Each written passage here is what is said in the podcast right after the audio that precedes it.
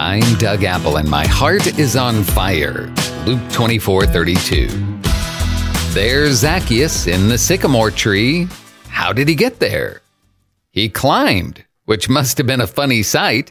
I have 13 grandkids. We see them in trees all the time, but we never see older people in trees, and we never see older rich people in robes up in trees.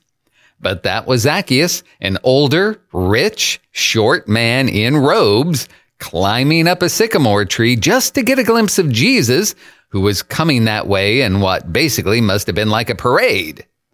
Why was Zacchaeus so interested in Jesus?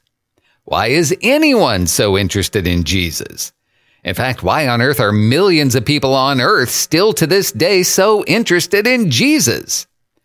It can't be because he was a local phenomenon, flash in the pan, 15 minutes of fame guy. Nobody's that interested in someone like that. Rich guys in robes don't climb trees for that. So why was Zacchaeus there? That's one of the oddities in this story of Zacchaeus. Why was he there? Luke 19:3 says he sought to see who Jesus was. So it sounds like Zacchaeus was doing the seeking, desiring to know more about Jesus.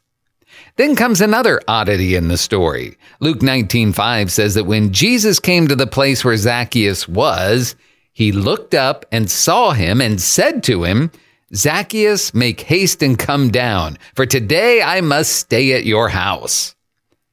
As a child, I remember standing outside Busch Stadium in St. Louis and watching the players arrive.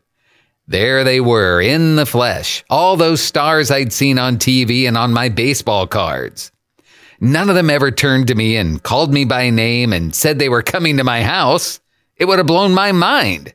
How did they know my name? Why are they coming to my house? But that's what happened to Zacchaeus. Jesus looked up into the tree, called him by name, and said, I'm coming to your house. The life of Zacchaeus is transformed in the presence of Jesus. He gives half of his possessions to the poor, and he pays back fourfold everyone he's taken advantage of. Then Jesus says something so joyful and jubilant. Today salvation has come to this house. Man, that's just like Jesus, just going in and revolutionizing someone's life, turning them around in just moments in his presence. And he's still doing it today. He did it for me, and he's done it for millions. And here's the final and grandest oddity in the story of Zacchaeus. It's right at the end, almost an afterthought, and yet it puts the entire story of Zacchaeus into a different light.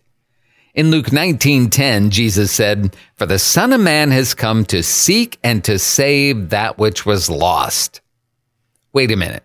The story starts with Zacchaeus seeking Jesus, but at the end we find that Jesus was seeking Zacchaeus.